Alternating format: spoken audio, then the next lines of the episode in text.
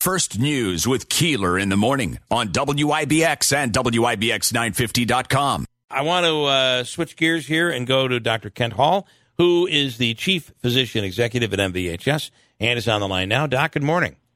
Good morning. How you doing this morning? Good. Uh, so we want to get an update with where you guys are standing right now when it comes to COVID numbers. Yeah, so we have 17 patients in the system that are that are admitted for COVID. Uh, of those, 13 were not vaccinated. Four were. Wow. So I just spoke with somebody over the weekend. They uh, have friends who, husband and wife, both got the vaccine, both got a nasty case of the Delta variant last week, um, and have had some really tough symptoms, but have not gone to the hospital. So that's is that telling us it may have been a different outcome had they not been vaccinated? So, I mean, again, it's hard to say when you're only dealing with, you know, one or two people, Right. but in general, I will tell you that, you know, the Delta variant is hitting people a lot harder. And if you're not vaccinated, then you're ending up in the in in the higher levels of the hospital. So you're ending up in the ICU or Yeah, in the yeah. um, intermediate care. So I, you know, it is likely yes, but I can't be 100% sure on that. Yeah. There is a little bit of a lag on these numbers, but uh, the latest numbers out from Oneida County show 48 cases reported one week ago and 44 po- new positive cases re- reported on, on, on August 10th. Um, I can only get to the 11th, uh, actually the 12th, but I mean, we're back up in the three to four dozen new cases per day, Yeah. which is not where we want to be. You know, Doc, um, what a when you look at how. So if you put this in a graph, I mean, just look at hospitalizations. You were you actually in July, I believe, hit zero, right? Over the 4th of July weekend, we had zero patients. and now you're up into the 16 17 range we're we're watching the, what they say is this is a more of a v than the same type of curve that we saw back last year do you agree with that Well, we're certainly on the upward swing. Yeah. Um, you know, hopefully, uh, you know, we'll get to the pinnacle and then it'll be a, a sharp decline. We don't we don't know what that is yet. We Yeah. do know that that is uh, a similar trajectory to what the UK had. So, you know, we can Yeah. certainly hope that.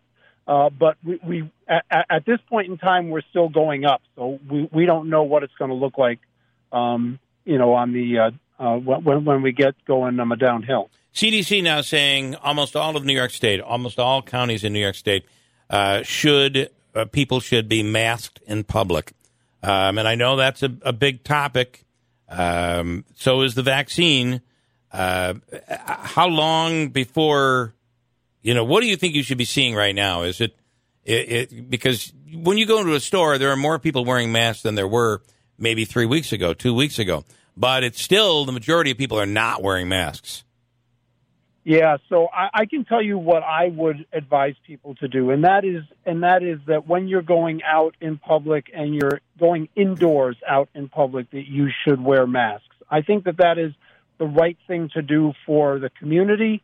I think it's the right thing to do for yourself. I think it's the right thing to do for your family. Now, you know, I, I, I'm not going to.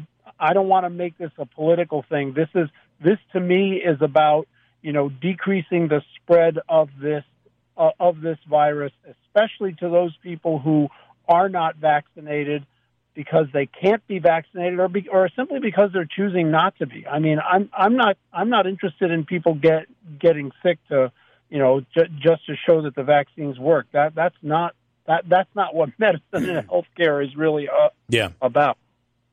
Uh, I want to somebody uh, uh, comparing the. Uh, this is the issue of children, and you know I like to see that the signs on people's lawns as I drive by that say uh, "unmask my child" or uh, those sorts of things.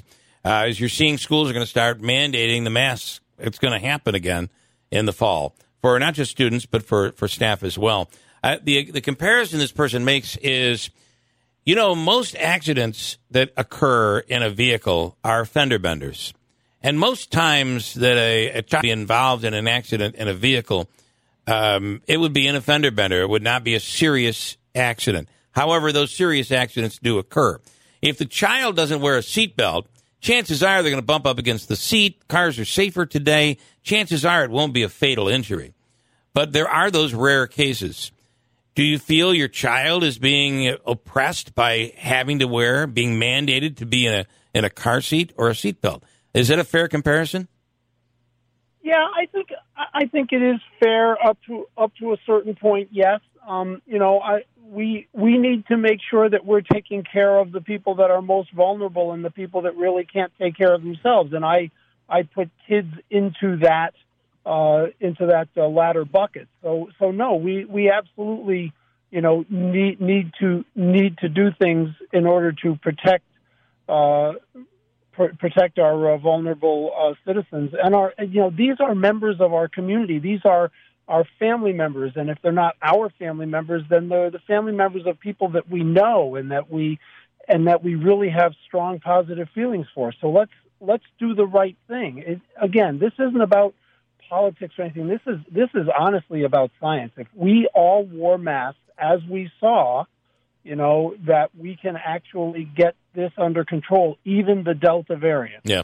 Uh, you know, so so that's that's my that's my drumbeat ma- mantra for for uh, folks is you know th- this is what's good for the community, so let's go ahead and do it. From one comparison to another, Lance in Lee wants to know is there some type of a comparison that you can make from catching COVID twice compared to someone who was vaccinated and then gets the virus for the first time?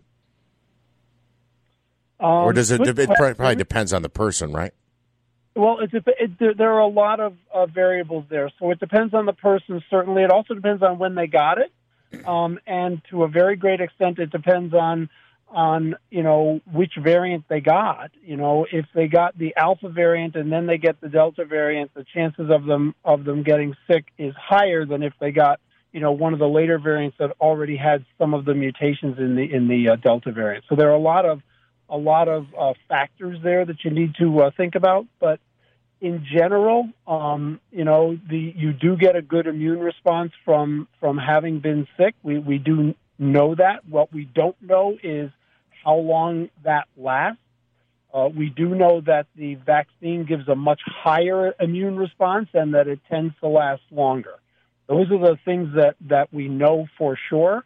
Um, and so, you know, which is why I'm, which is why I, I always ad- advise, even if you got, even if you had the native disease, you should go ahead and get get uh, vaccinated. Well, and we had that question last week uh, from someone who said, "Why? What is wrong with me going to check my antibodies to see where my antibody level is, and then determining whether or not I should get the vaccine?"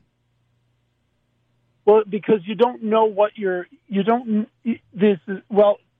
Let me answer that in both directions. So, first of all, just because your just because your your level is high, that's a that would look like a good thing, but it doesn't tell you what your other immune responses are to know whether that is lasting immunity. The other thing that, that I would say, which kind of goes in the favor of what the person is, is thinking, I think, is that actually just because your your immune level is low doesn't mean that you wouldn't necessarily get a significant um, um, response if Yeah. you were exposed again. So right. you know it's it's rolling the dice. And more rolling of the dice. Somebody asking, "Had I've had the virus? I had a mild case, uh, runny nose, slight temperature, and some fatigue. Mild case of COVID. Uh, I'm not worried today because I feel like I, if I get it, I'll get the same response. Are we rolling the dice there? What do you? What do we know? Yeah, that that's rolling the dice. You you can't you, you you can't say that because this was your response the first time that that would be your response the second time. That it, it could be it could be better. It could be much worse. Uh, Um, yeah. we, we, we are dealing with a different with a different disease with the Delta variant, and that is something that people need to understand. It may have the same name, it may be caused by the same virus in general, but the reality is the virus has changed enough that this is a different disease. Uh, one more before we go. Uh, Mike is in uh, is in Utica. Hi, Mike. You're on the radio with Dr. Hall. What do you have? Hi, thank you. Just a quick question. I've been hearing a lot about this booster that they're offering. I have COPD. I've been vaccinated twice. I had the Moderna vaccine. Should I consider getting the booster, or what is exactly that going to be for, and what's it going to serve? All right, I'm going to hang up uh, and let uh, Dr. Hall answer that question. Mike, thank you. Doc, what do you what do you say to that? So um, at this time, the booster has been approved for people that are immunocompromised. So if Mike is taking medications for his COPD that may uh, impact his immune system, then he may very well be uh, an appropriate person for the uh, booster. It has not been uh, approved yet for uh, for people that have significant comorbidities, but, presu- but presuming that their immune system works well. All right. Uh, Doc, we'll do this again soon. Thank you so much for your time. We, we really appreciate it. Thank you, everybody. Please be safe and have a great week. Yep, you do the same. Well, uh, you know, it's funny because we've gone through waves in this thing where, well, Andrew, do we need to get Dr. Hall on? It used to be every day, and then we switched to three days a week, and that's kind of where we are right now. Um, it almost feels like we're back to that point where it's highly relevant all over again, right?